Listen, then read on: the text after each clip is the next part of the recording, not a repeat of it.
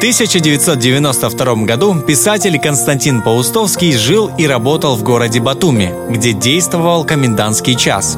Находиться после полуночи на улице было категорически запрещено. Однако в канун Нового года в городе стали распространять листовки, гласящие, что в праздничную ночь запрет отменяется.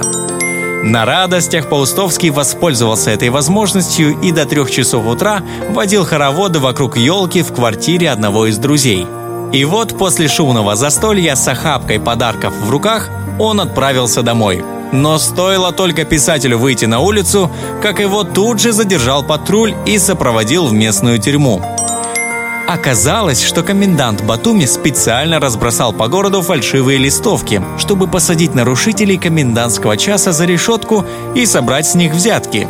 Вот только Константин Паустовский не стал унывать. В камере подобралась отличная компания. Английские моряки, местные жители и даже итальянский консул с женой.